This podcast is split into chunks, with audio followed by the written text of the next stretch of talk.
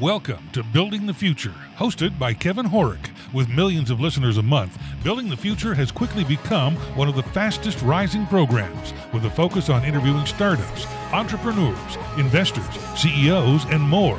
The radio and TV show airs in 15 markets across the globe, including Silicon Valley. For full showtimes, past episodes, or to sponsor the show, please visit buildingthefutureshow.com.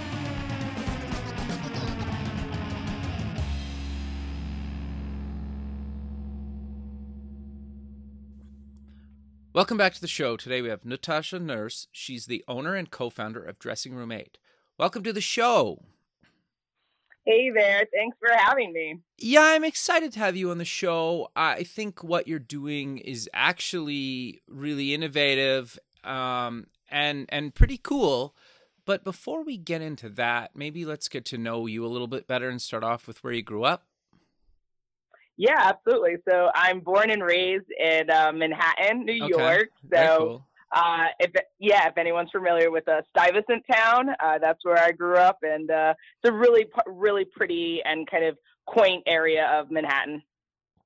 Very cool. So you went to university. What did you take and why? Yeah, so that's a really interesting question. So, uh, all my life, I really loved animals, and Okay. I think a because animals are like super cuddly and cute and all of that, but mostly because I wasn't allowed to have them in my apartment. Ah, So I like had like a craving to be near all furry things. So, you know, all my life, if you would have asked me, I'd- have told you I was going to be a writer, a dancer, a singer, a veterinarian, a doctor. I, I was always like super ambitious. all And so I actually went to Penn State University and I studied, my major was animal science and, uh, and then my minor was agribusiness uh, management. Okay. So totally different than what I do today. Okay, so you also went to law school. What made you Yep. go into law? Okay, so another fun question. Uh, so, I love it.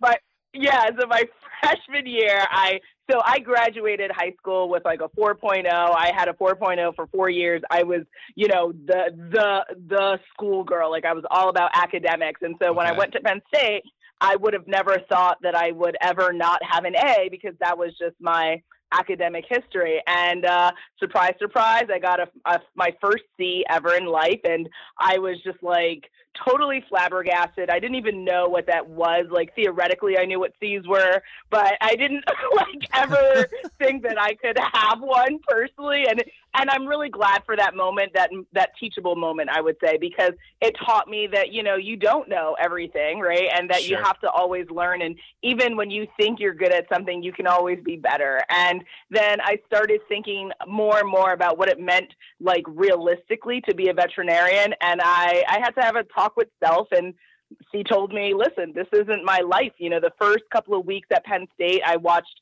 a pig get slaughtered in front of me because that's just kind of what happens when you're taking veterinarian classes. Oh wow. And uh, or pre- yeah, and and it, it it broke my heart, and I realized, you know, I think I want to play with puppies and kitties. I don't think I want to dissect them or treat them. It's it's my passion for animals is purely as a pet owner, not as a, physician for them. And so Makes sense. uh, essentially, uh, as I continued on with my studies, I switched gears and Okay. went from the pre-vet mode into the business uh, side of things, and then I started taking law classes because I did have family members that were lawyers, and uh, and I guess to answer the question, I would say.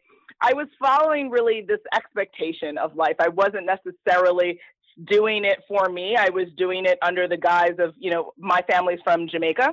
okay. And if anyone knows anything about Caribbean culture, they're very heavy on like be a professional. Like you bring your kids here for a better chance in America, and you, your kid becomes a doctor, a lawyer, a professor, an Ah, okay. engineer.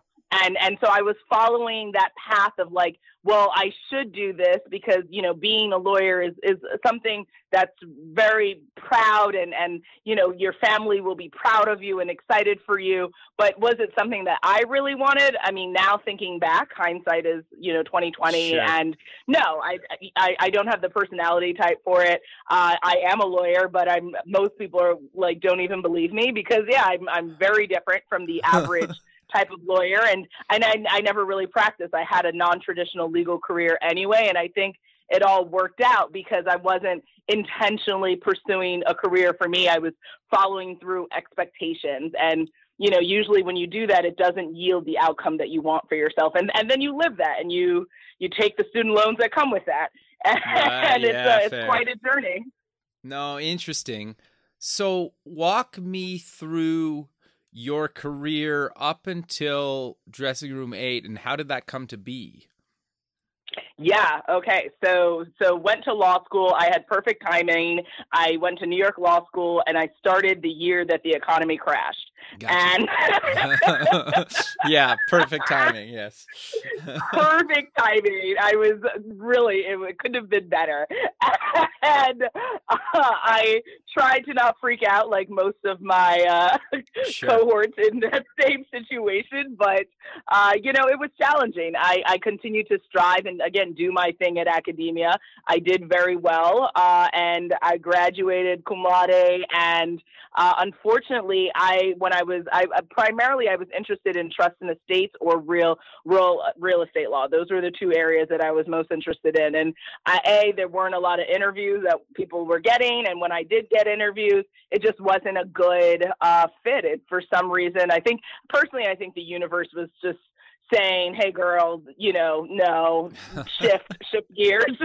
That's awesome. and though. yeah, and it just yeah, you know, it's it's all it's all like it, I'm really I'm really grateful for the whole experience because even though I never like actualized kind of what I supposedly intended to do, uh, it, it made me a better person. Law school is a wonderful breeding ground for making you a smarter, more capable, or more analytical, better thinking person because they try to break you down mentally, spiritually, and everything in between uh, when you go there, uh, much less financially as well, Sure. right? So it's it's it's really it's an interesting comedy routine that happens, and uh, you you know I I became you know, I became a different type of Natasha. I, I grew and I learned, but essentially, uh, I then, I ironically got into sales, which I'm really grateful for because uh, people need to understand the power of how to talk to people. People need to understand the power of sales. Sure. Everyone is selling something or someone, right? Or like you're we're all selling. even? It's just,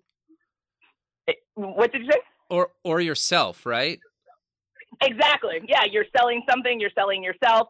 Sales is critical. It's how how people put food on the table. Like you Sure. have to learn the art of sales. So did that, but then again the inner part of me was like, "Oh, but I'm, you know, I I need to do this law thing, right? These expectations, these Right. Should should that I was following. And so then uh, I did a little bit of document review projects, which is essentially in litigation when people are suing each other, right? Right. Each party has to provide documents, and so who's looking at that? And so there's a whole actually like industry of uh, paralegals and lawyers who are involved in that process. So I kind of jumped into that world of fun, and then again, perfect timing. Hurricane Sandy happened, oh, wow. and uh, if, if you remember, yeah, so that like washed away literally the projects because buildings were flooded. New York City was a mess. New York was a mess, really. Sure. Like so, uh, so then I was kind of out of a job there, and then I had the brilliant idea idea of saying, well, you know, I really liked my legal recruiter who staffed me on those projects. I was like, oh, maybe I should do legal recruiting because it kind of combines. I was starting to think a little bit about what I what I liked in life, but I still it was just kind of responsive instead of proactive. So that situation led to me becoming a legal recruiter, which I again understanding how to hire, how to fire, what employers are looking for. Critical information. I've used Sure. it ever since. Uh, so did that for a little bit, but then I had an opportunity to join a, a bar review company, Okay. and I and I, I was working with them while I was in law school, so I was already really familiar with them. So went into that opportunity, and then December of 2015, yes, 2015, uh, like I think maybe about two and a half weeks before Christmas, Yeah. then there was a re- reduction, uh, a 30% reduction across the country. So Oh wow. here we go again. The universe was like, "Hey, Tasha, you think you have a job? That's so cute." Uh, no. so then I, I kind of got fed up at that point and was like, I'm tired of constantly, again, reacting to situations instead of proactively defining what do I want out of life? What do what do I need? What is going to make me happy in my career? And that's when I started to explore the idea of entrepreneurship because I said, well, you know, if you if you start to build something for yourself, a there's a certain level of autonomy that is under your control, which I I really felt was missing in my career because again, it was always trying to fit myself into some mold or some box because a you know you got to pay bills you got to do this that and the other and you should be doing things. But i was tired of like living life under these shoulds right? But what do you want? What what what do you need? And and so if i was going to start a business it had to be dedicated to something that was near and dear to my heart. So for me i knew when it came to a skill set what could i offer? What could i do? Well i've always been a writer. I've always been creating content. I've always been a fan of social media fashion was something that was important to me because as a plus size woman being bullied being chastised being scrutinized in society that doesn't welcome bigger bodies that doesn't welcome difference Sure. uh, yeah. I used it as an oppor- opportunity to kind of build my own confidence and and create the impression of myself that I wanted, so that people could focus on the conversations I'm having or the presentations I'm giving, not what I'm wearing on my body. And and so essentially, Dressing Room 8 is a coaching and consulting platform. I started it uh, pretty much then and uh, back in 2015, and it's been a lot of fun. It's been a tremendous journey. I do a lot of blogging. I do a lot of public speaking. Uh, I coach uh, one-on-one models, uh, photographers, uh, people in various creative uh, and non-creative careers who are looking to transform something about their business, about their platform. And then on the consultation side, primarily working with people on building their social media, putting out content uh, that is more innovative, that resonates more with their audience. And then, you know, other side things I do in addition to that, outside of Dressing Room 8, I started a podcast called Woken Free with my husband over a year ago. That has been tremendous uh, for our relationship, for uh, the the message that we're putting out there about you know what young millennial couples are going through, what people of color of, in our age group are thinking about, and what matters to us. Uh, I wrote uh, a chapter in a book. I you know I've traveled more. I've just I've just been just kind of open to opportunity, open to listening to myself. And again, not the what other people want of you or need of you, but what do you want? And that's a really long, drawn out answer, but there you go. No, I, I, I think it's good, right? And I, I think it, the interesting thing that I take out of it is basically you chose one day to just go for it and build a bunch of platforms and tools and do a bunch of things around your passions, right? And Mhm. making a business out of that and basically controlling your own destiny, really. hmm So I, Absolutely. so I, I'm curious though. I want to dive a little bit deeper in when you talk about coaching and, and working with different types of people. What types of Mhm. stuff do you really like to help people through? I, I know you quickly touched it, touched on it, but I want to dive a bit deeper into that. Yeah, absolutely. So for me, the the coaching that I primarily focus on is accountability. I think a lot Okay. of people, when I'm working with other people who are building their businesses, you know, business entrepreneurship is a very kind of solo uh, Yeah. arena, right? You don't necessarily have a lot of people, or it's not a team sport necessarily, especially if it's a small group or an individual, like solopreneur kind of thing. So yeah. being that person who holds other people accountable. If you say you're going to build out a social media calendar, that you're going to pitch yourself to do some more media work, you know, who's holding you accountable for that, right? If your friends aren't going to really kind of put the whip to it, that your your family probably doesn't even understand what what the heck you're doing. Yeah. so sure. you know, a co- a coach is a really good good resource to to have you be accountable for weekly or daily goals that you said that you're set out to achieve. Uh, I also focus on helping people own the the idea that like they can pitch themselves. A lot of people don't I mean a lot of people actually ask me like, "Oh wow, like how do you how do you get like interviews?" And it's like so you have to send an email, right? Like you have to you have to like no. I- actually yeah. put put yourself out there, right? And and a lot of people don't know that. They're like, "But what do you mean?" Yeah. So, hello, my name is, right? Like actually working helping people work through the idea of like that they can put themselves out there because uh, just recently I, I, just came back from uh, Austin, Texas and was talking about how to build a business with media and was talking about the idea that essentially you are your brand a lot of times. So you have to understand how do you how do you pitch that? How do you get yourself out there? How do you jump onto podcasts? How do you get on uh, TV or do things like that? And and so uh, helping people craft their story, master storytelling is kind of what I talk about a lot with them. And then also uh, internal organization, right? Uh, sometimes you're you're so busy in the busyness of your business, but you're you're you have to be in your business and then also working on your business, right? At the same time, sadly.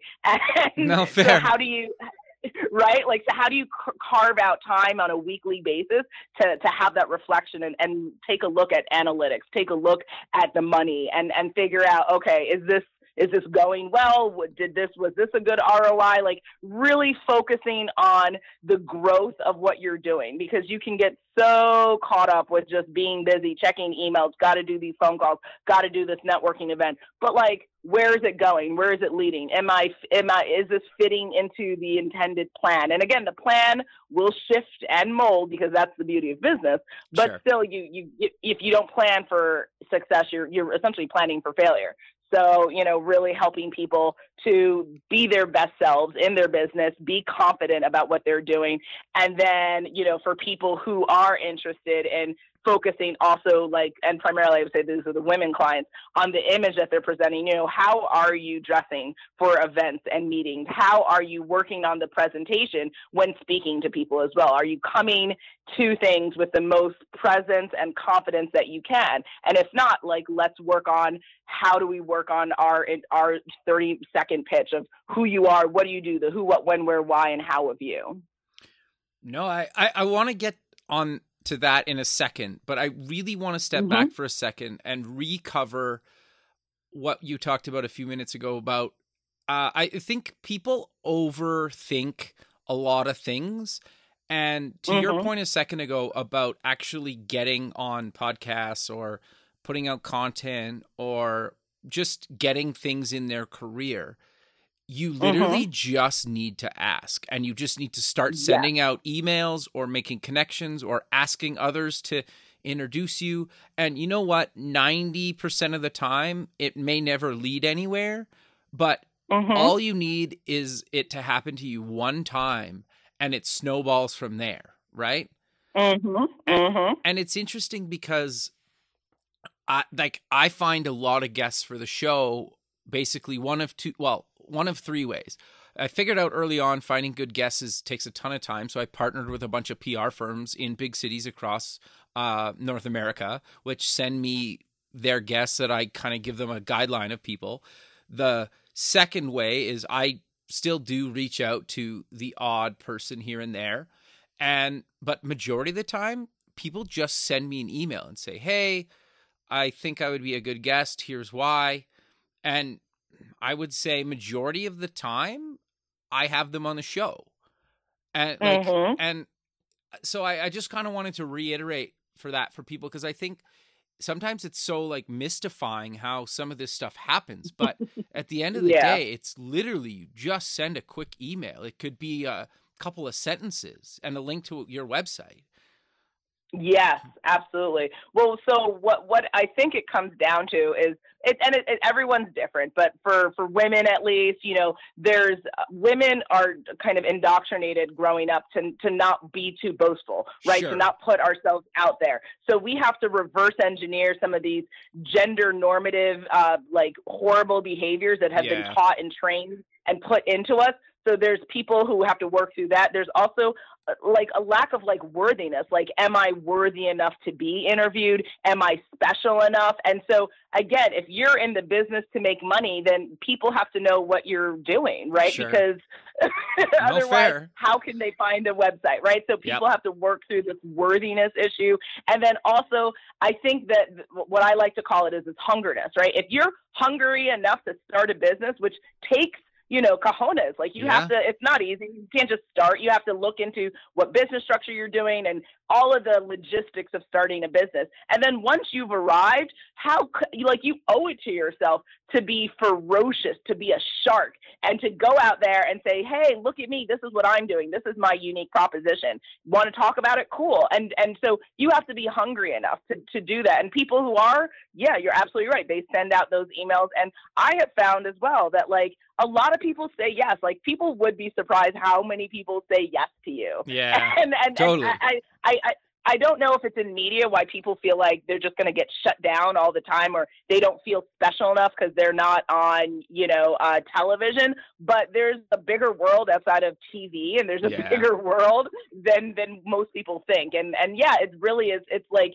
do you want it? If so, send the email. If so, go on and send those LinkedIn messages. Have a call. Like just say yes to yourself. Say yes to opportunity and the world really is a really opening and unique place for people but it's it's just it starts with that intention like do you want this or not Yeah, no, totally. So I, I want to touch on the second point there. You you mentioned about help helping people uh, dress and, and choose clothes for, for different types of uh, events and, and things in their lives. Do you want to dive a bit deeper into Mhm. that? Because I think that's super important. And I think I, I know um, you mentioned uh, women struggle with that, but I think Yeah. guys struggle with that as well, right? Mhm, mhm, absolutely. Yeah. I, so for us, I, I would say, well, like for me, I, I have found fashion to be a comforting place. I have found fashion to be a bit of a, sa- a savior for me Sure. because growing up, I've I've been plus size. Like started gaining weight when I was about six years old, and it was it was traumatic. I was Sure. always I was one of the few black kids in my class.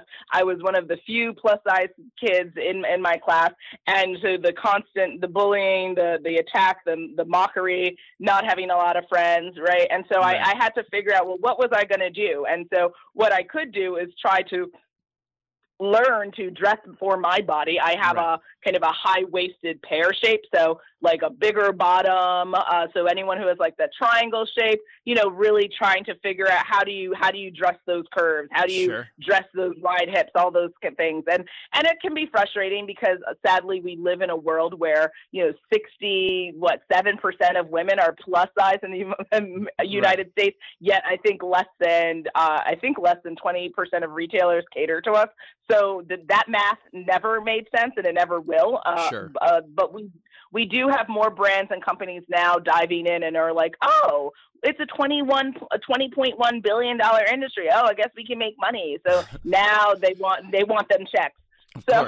Yeah. yeah. they're, they're they're coming through, which is good. Again, whatever it takes to, to get everyone uh, serviced is, Sure. is all I'm what I'm about. But uh, you know, you have to you have to spend time and attention and understand what is your signature style. What are colors that work well for your skin color or your skin tone? What are what are types of of dressing? You know, are is a maxi dress good for you? Understanding and and it, it, essentially it means you have to invest time and energy and money in figuring out what works for you. So you Sure. gotta try subscription box companies. You know, I'm a big fan of like Dia and Co. I'm a big fan of you know uh, uh, companies also that do consignment, like Style for it, right? Like also if you're into eco-friendly. So figuring out you know what are your personal preferences. Some people prefer preppy. Some people like every different style, every tip, different type of body type. It, it it just requires time and energy. But once you do, it gives you a level of confidence. It gives you a level of comfort. You know, once you identify, okay, these are the 10 brands I can shop with, at least for this year, you know, you know where to go. It saves you more time. And it also helps you to define the brand itself because when people are looking at you, so for instance, if you are, say, in you know, maybe you're in a holistic business or you do yoga, right? So you want to make sure that you have really good athletic wear because when people see you running down the street or going and doing uh, retreats and events, people the first thing they do is they look at what you're wearing. It's Yeah. the it's the first thing people do. They look you up and they make an assessment. Yeah. so what is that go- assessment going to be? Very much will come down to not only what you're saying not only what you're wearing but also how you're just standing in in your truth. So the, you know being confident being uh, assured in in the clothing you choose can help you not only build uh, you know a reputation for yourself in the way that you want but it also can be, give you more business right when you seem more confident and happy and uh, excited in in your life people are attracted to that people are very very much attracted to confidence it's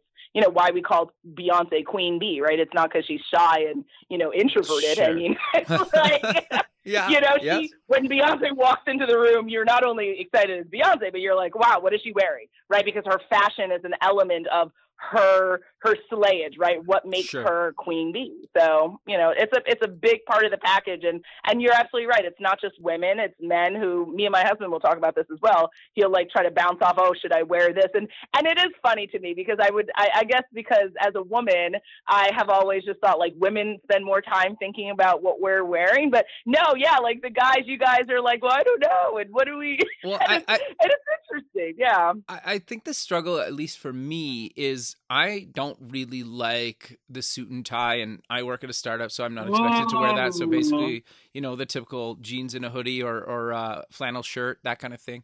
Um, yeah, But but the thing is, is that it's the ch- times that you actually have to dress up, um, Mm. and maybe put on a suit and tie. And I find, well, my biggest struggle with that is finding something that doesn't look like the stereotypical suit. Like I don't want something that looks like grungy or something, but I want something that Mhm. looks like dressed up and grown up, for lack of a better term for it. yeah, but- yeah, But I don't yeah. want it to also look like the exact same thing everybody else is going to be wearing at that event or whatever I'm going to. So even if it's like the pockets are cut different or there's maybe like a third pocket on the jacket that's a bit smaller, like little things that are kind of just set something apart, I find I struggle with that in just me personally, right? And obviously it's easier for me to shop or even day to day if I had to wear a suit. I think you, you just you walk down you know a downtown of any major city and all the guys look the same because they're basically all wearing different shades of the same types of suit right Yeah, and so it, Yeah. but girls it's a lot harder because you're expected to wear different outfits every day and make sure they look different. So where guys i think can get away with maybe wearing the same suit or the same suit once a week or maybe whatever right? I think it's a lot easier for guys but i think we do struggle sometimes when there's like those one-offs where you have to dress maybe like a grown-up or something. And and that's where i get intimidated anyway. Interesting. Have you tried uh, the Amazon uh, kind of uh, box service that they offer where you can kind of try out clothes and then because my husband tried that and he really liked that that like you know you buy what you keep and you know send back what you don't want I I I heard about it and I read about it. I haven't actually tried it. I, I should though. You're you're right. I've yeah. No, interesting. So Yeah, I, I I get a lot of clothes as well on Amazon. I think Amazon is a wonderful retor- uh, like repository of clothing and Okay. options, and I totally agree with you. D- the details matter, right? The details yeah, is what again it, it puts that finishing touch on it. It allows you to feel differentiated from things. Also, you know, trying out vintage options. I Yeah. know some people, you know, it's not all. Sometimes again, it, it requires more time. It's not about maybe you can't find everything in one place, but you know, trying out new uh, things and uh, yeah, I, I think Amazon. You should definitely check it out. I would yeah. say No, because that's good there's advice. no there's no even fee. I think when you try it, which is kind of really interesting. That is interesting. So I, I'm curious though, because obviously clothes range from if you get something from uh, maybe secondhand store from a few dollars to hundreds, if not thousands of dollars. Is there a rough range that you recommend to people, or, or does it really more matter on size and fit of the clothes, or, or what's your thoughts around how much money you actually need to spend to make yourself look good and, and feel confident? That's a great question. So it's going to come down to both. So I do think budget is important, and so you know, someone who is has uh, you know making six figures and has thousands of dis- dollars of discretionary income per month is going to shop different than someone Sure. who has a more modest lifestyle, right? So you're going to think about your budget and how much you like to spend. But for women, especially, but all people, men and m- men need to think about this as well. Fit is everything, right? Because Sure. whether you're wearing something that's hundreds of dollars or it's ten dollars, if it doesn't fit your body well, it's not doing you any justice. Sure. So I think you really want to focus in on understanding your body type, how things need to fit on you. Do you need to get things tailored? A lot of times if you're petite or you have certain dimensional things about your body that you you know that make clothing a little bit more uh, tricky, you know, you have to invest in having tailoring for every piece and that adds, you know, a couple extra bucks onto every item itself. I think you also need to think about uh, the the arena for what you're dressing for, right? Like a lawyer in a conservative, like kind of uh, buttoned up law firm dresses very differently Sure. than a kindergarten teacher, right? Yeah. Or or someone at a startup. So you know, what's the culture for which you're dressing for, and then you know, what type of fashion uh, style do you have in the sense of like do you like to wear new things all the time? Like my husband jokes and says you know like i have like six months of clothes where i could dress and not have to like wash my clothes because i have so many different clothes right? Because i i don't like to wear the same thing all the time. Again when you're for me if i'm getting photographed or i'm doing things i like to to you know live it up and and have different options but some people are more like the you know uh you know white t-shirt blue jeans every day Sure. they, they're totally okay with uh that kind of uh uh, consistency. So you have to decide what you know how frequently do you need different looks for yourself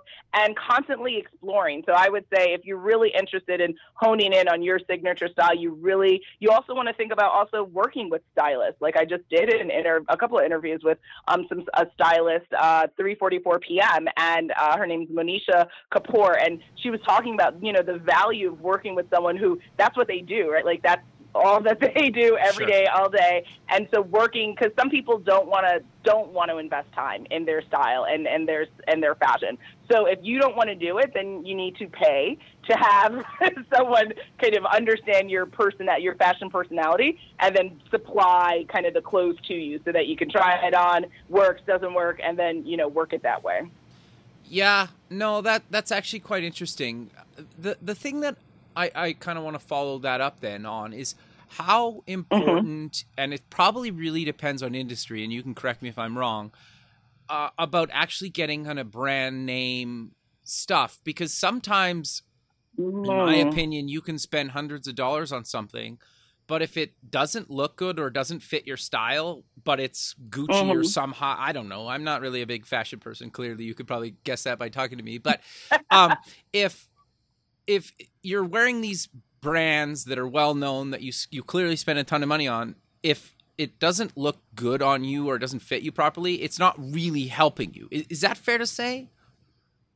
I, I would I would agree with that to, in one regard, but then you know I think that I think that works for like the average person, right? But then you know there's this like celebrity culture, right? Where I, I where you said maybe depends on the industry. I think that's also correct because I think that you know the the Kim Kardashians, the you know the the the celebrity athletes of the world, they're kind of expected to rep that type of clothing or tho- those types of brands. So I think the average person, you're I think the stance of like if it doesn't work well for you, it doesn't matter if it's a if it's a you know a high high posh brand. I think that that that's a true statement. But then depending upon your industry, there are and and so that's where you have to decide: are you dressing for others or are you dressing for yourself? I always recommend dressing for you because life is too short not to do things for you. You know, you will regret living for others in any way or segmentation of your life. So you know, I think celebrities maybe they do enjoy the Gucci's and the this and that. I don't know. You'd have you know we'd have to talk to them and and really see because part of me thinks they are doing it because you're supposed to because you're a celebrity, right? You're supposed to have gold chains if you're a rapper. You're supposed to have all these tattoos if you're you know and but maybe maybe they so you know it's kind of like is art reflecting life life reflecting art i you know I, I i don't know but i think ultimately if you don't like it if it doesn't make you feel powerful and capable and happy in your life and in in while, while wearing it, then you shouldn't wear it because it doesn't matter if you spent a bunch of money on it or everyone knows, oh, that's like the newest or most exclusive sneaker that's been come that came out. Like, who cares if it if it hurts? It hurts. Like, yeah, I'm, I personally recommend style and comfortability is it's not mutual, mutually exclusive. They always go hand in hand. If it doesn't work for you if you don't like it don't buy it you know? Uh, someone else will. So it's, yeah, it's, it's all about just you know making sure that you're comfortable because if you're comfortable you're confident. If you're confident you can focus on work articulating your message to the world because ultimately yes what we wear is important but what we say has real impact and real uh, meaning in this world Sure. No, I, I, I, agree. And I think certain industries you're kind of expected to own or shop maybe mm-hmm. or have certain clothes from certain types of stores just because in in a lot of cases, at least to some people in that industry, it shows if you're successful or not, right? For better or worse. Mm-hmm. And because, well, I, I think the perfect example is if your lawyer shows up in kind of this rusted, barely drivable car compared to yeah. some sort of luxury car. Uh, mm-hmm. right like and that's just kind of who we are right as a society for better or worse sometimes and it, it's the trust factor, right? I, I guess. Mm-hmm. Yeah, absolutely, it is. It's it may, because people are people sometimes can be more superficial than than needed. But what's interesting is if we looked into the data, most millionaires are not living yeah. in like these millionaire mansions, right? Like if you yep. look at people and what what wealth planning really dictates, it's it's it's about saving and it's about investing and it's not in depreciable assets like vehicles. Yeah. yeah. it's, it's about really understanding the value of what money really is to you. It's a tool, so you have to use it well. And there's like a Jamaican proverb that says, you know, save money and money saves you. Like that that you really yeah. it's it's you know if you're if you're trying to really succeed at life, it's not about spending all your coins. It's really about understanding what type of financial planning is good for you and your household and your family. And yeah, of course you can treat yourself, but like if you're a fan of like Dave Ramsey, you know, he's a he he's a big proponent of cash, right? Yeah. Like you can buy whatever you want in life on your cash. So yeah, if yeah, you yeah. can't buy it with cash, then I guess you shouldn't have it. And so you know, so yeah, go ahead and get those Gucci glasses for three grand in cash, right? And and if people started to think about that, we would I think we would shift how we shop, we would shift how we look at opulence and, and wealth and it's it's not always about the pretty shiny things, but it's about does it work, right? Does it get you from point A to point B? And that needs to be good enough, not just, you know, how much glitter factor is involved. yeah, no, I, I agree. And it's interesting because the I, I know like a few really wealthy people that I've known, like we grew up together and their family's like very well off, like private jet well off. And it's funny because like their his dad drives like a simple car, like an SUV. His mom drives like a minivan for a number of years. And, you know, they could literally they have a bunch of houses all over, but if you look at them or I've been over to their house on like a Saturday morning and his dad's in these like bleached kind of sweatpants and like the neck the neck's like the shirt's all faded and the neck's like fraying and it's kind of larger than it should be and you're like maybe it's time to throw those out and, and upgrade the the pajamas but you, you know like it's kind of a weird thing but it's the people that seem that get a little bit of money they need to get all like basically max out their credit cards and make the minimum Mhm. payments on everything they own and I'm not trying to be mean to the people that do that I'm just trying to give the people that are trying to aspire to have those things talk about the realities of what those people are going through and some people can handle and want to have that lifestyle but some people don't realize Mhm. that like are you fine making minimum payments on a lot of those things and stressing out? Because if you lose your job you lose all that and it's gone right?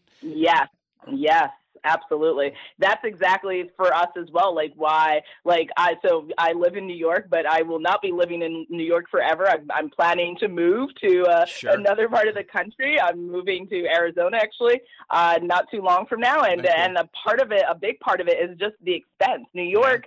Is a, you know, an unforgettable city. And I'm from here. My husband's from here. We will always be New Yorkers as a part of our identity. But, you know, to live in a city and you knowingly know that you could live a, a cheaper, yeah. more enjoyable experience elsewhere, like what do you do? Are you do you continue to be here because you should do it? Again, it always comes back to this expectations, right? Like who are you living for? What is the best decision for you? And sometimes I think even people choose to live in cities just because it's it's glamorous, right? There's a lot of yeah. things that happen in New York or LA, but if you can't afford it, if you're living paycheck to paycheck, you know you got to think about is this is this the right decision for you right? It's the same thing as your fashion. Is this the you know just because i can put it on a credit card should i right? Is that really is that impression you know a, a part of what you really want? Or you know what are what would be an alternative decision that would be more authentic to what's good for your wallet what's good for uh, the the bigger plan that you have for yourself yeah, no, I, I, I totally agree. And I, I think the other t- thing, too, that people should maybe consider, to your point, is if you live somewhere else and your cost of living's a lot less, you have the ability to travel. Because I, I know I, I spent uh, like a summer down in LA and I had a great time. And, mm-hmm. but when you live in a city, eventually you only do a handful of things. You only go, you know, a handful of miles from where you kind of live on a, on a day-to-day basis and a lot of people and I, mm-hmm. I, know mm-hmm. people that move to say san francisco and they just struggle to get by it's like oh you must do this and that and this and that and they're like i haven't done any of that because i can't afford to do any of that right where if you mm-hmm. visit san francisco because you you can save money to actually go and enjoy some of these cities that you get to travel to. Sure, maybe only travel for a week or two, but if you get to do all the stuff that you want to do in those cities, and you maybe you go back once a year, every few years, and do other mm-hmm. things or like is that better or worse it, it's not really my call mm-hmm. but it's mm-hmm. you, it's something to think about right definitely definitely yeah for for us we just yeah we're we were just thinking that it's just like you know new york is getting out of how out of hand i just saw like on a news reporting i think the median average home cost here is about $455000 a year and that's I don't know. I mean, if if you come out here and you see that, I just think that that's like in Long Island at least, that's crazy because that's probably only getting you maybe three, maybe three or four bedrooms, two baths. It's not, you know, knocking you off your feet here. It's it's just kind of the regular, right. maybe probably a little bit above a starter home you know what four hundred fifty-five thousand dollars would get you in other parts of this country? Yeah. You could have a mini mansion, yeah. you know, in, in Atlanta. You could you could live very well, and I totally agree with you. That's a fabulous idea. Like, why not live in an affordable affordable place and then travel to the cities that really excite you. And and yes set your week up to do theater and to do these these t- different types of things that you always want to do and actually get it done. Because I, I, I agree with you. I live in new york and i do not do not enjoy the full monty of what new york can bring you because it's just just getting into the city is just super expensive. So it's sure. just it's it's something to think about. It's yeah. I think you know, but uh, I was just listening to a thing by uh, Kevin Hart. A lot of people just don't understand finance. They don't understand debt, and so they just make these decisions because again, right? If you're not taught it and you don't have a hunger to go out and learn it, then what do you do? You you do what what what's around you, right? And if your parents aren't kind of financially savvy, then most likely you're not going to be financially savvy unless you have the prerogative to go out and learn what that means and and read and learn from the the Dave Ramsey's, the Suze Orman, the Tony Robbins of the world, right? If you don't yeah. go out and get that information, then you're stuck being another generation of making the same mistakes over and over again. And that's how we have the divide between the first per- one percenters of yeah. this country and then everybody else. yeah, it's interesting too, right? And I also think too that people think that if they attain X amount more money a year or X amount of wealth, mm-hmm. that mm-hmm. their problems will go away. And it's like it's different problems right? Mm-hmm. And mm-hmm. I, I, read a really good book. I, I, the name escapes me, but it, it basically talks about um, this guy was like a wealth manager for very high net worth individuals. Like they had to at least have a couple hundred million dollars in, uh, like mm. of assets before he would take them on as a client, and he outlines their problems of their lifestyle and.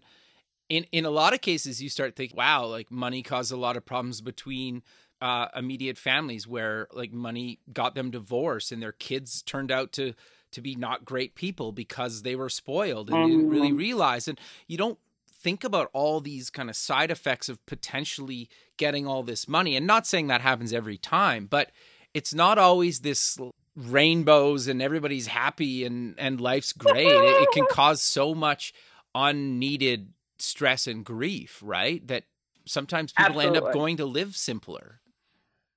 Absolutely. Well, yeah, I, I, forget the study that's out there, but it says that like once you hit around, I think seventy-seven or seventy-eight thousand dollars a year, the happiness like that is achievable through wealth or money doesn't really change. So yes, you can go on and make more than that, but like once once people achieve kind of enough money to live and have like that little extra, yeah. it's it's it's about the experiences. It's about the moments in life, right? I think that's why I think they say that like with millennials that like the millenn- millennial st- spending has been focused more on like experiences and sure. not necessarily not necessarily just things because you know when we when we think about big term like a big picture of our lives you know you're not going to remember all the things you bought but you're going to remember that the time and, and the the unique travel experiences you had or you know when you started a business and it, and it did grow and how that experience was for you like it's about the moments that we take with us and that you know we go and transition with. It's not it's not about the Gucci, it's not about the Mercedes. Like, yeah,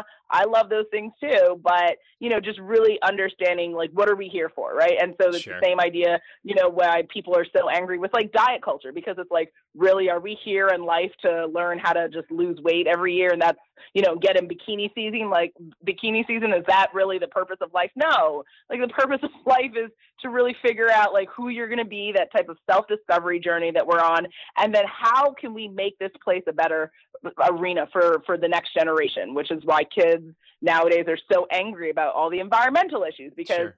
our our current day powers that be are not thinking too much in advance for what what needs to be done right? For for 50 60 years from now what will planet earth be right? And that's an important conversation for the youngsters because they're going to be alive. We're not going to be alive for that. So yeah. you know and and so that's you have to think big picture and and kind of past just the short term gain of things no it's interesting right and and then even just working with the clients that you work with to kind of break down mm-hmm. those artificial barriers, right? In in all the different mm-hmm. verticals, right? I, I think is actually really quite interesting because so many people are their worst enemy and they think they need some of this stuff to be successful in other people's eyes, which is it's like, mm-hmm. well, you mm-hmm. need to be successful in your own eyes, right? Whatever that mm-hmm. means. Yeah, absolutely. But it's it's about forcing people to get really real and honest with themselves, which is not something that's taught in school. This is, sure. you know, something that you learn later in life. And so what does it mean? You have to reverse engineer a lot of the the, the stuff that's been drilled into you. And so yeah, it's really what does success mean? Like write it out as a definition for yourself, right? Because for some people it's literally coming home and seeing their kids to bed, yeah. right? That's that's a successful day or life for them. For others, it is acquiring and amassing massive wealth and, yeah. and building empires. And that's cool. Like we all have our own definitions, and our definitions are multifaceted and multi-parted, but we have to define it for ourselves because we can only back into that if we know what we're backing into. So I think, yeah, it really does come to kind of what do you want? Who do you want to be in this world? And and then, you know, building out and, and having things flow from that clarity that you set for yourself. No, I, I totally agree. You've mentioned a podcast a couple of times. What's the podcast yeah. calls and called and what do you and your husband talk about? Yeah, so Woke and Free started uh, in uh, 20, what are we, 27, 20, yeah, 2017 now. Yeah. Wow. It's crazy. Congrats. That's, and, that's uh, awesome. Thank you. Yeah, it started. Uh, I did it on my birthday. We launched it. Yeah, on my 31st birthday. Okay. And uh, and I'm 32, turning 33. So yep, that makes sense. Sure. And uh, we uh, we you know we he's always been just like he's my best friend. I met him freshman year of Penn State, and nice. we've been together ever since. It'll be about 15 years in wow. September Congrats. together. And yeah, thank you. And six years of marriage this week, actually. And well, congrats. Uh, and That's awesome. Thank you. Yeah. and you know, my my you know, he's my best friend, I mean, my favorite person. And he always has, he's been super excited, kind of the discovery that I've had for myself and through business and media for Dressing Room 8. And we just got to st- talking.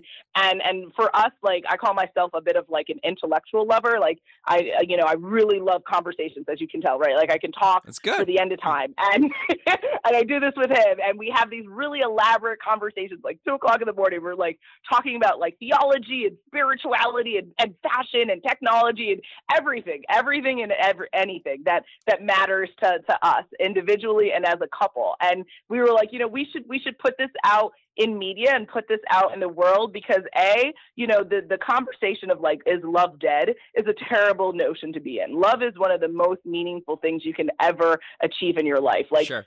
finding my husband and, and being in love will be one of the if not the most significant thing I have ever done in my life. so no, very you know, cool. love yeah, you know, love has really it's it's been just a rock and a, a, a steady boat for me to just exist in and have a sense of security in. And and so we wanted to put that out that like love is not dead guys. And then of course as well being both people of color you know i think that there's not enough representations of like black couples sure. that are successful and happy and and that actually like each other that don't throw things at each other in public. Like we wanted to put that image out there and then also talk about the value of like when we talk about things in media what we what khalil and i were both frustrated with is that you know people will have a lot of thoughts and opinions on things but i don't necessarily know if, if people line up the conversation fully. Meaning when you talk about something in politics or you talk about something in religion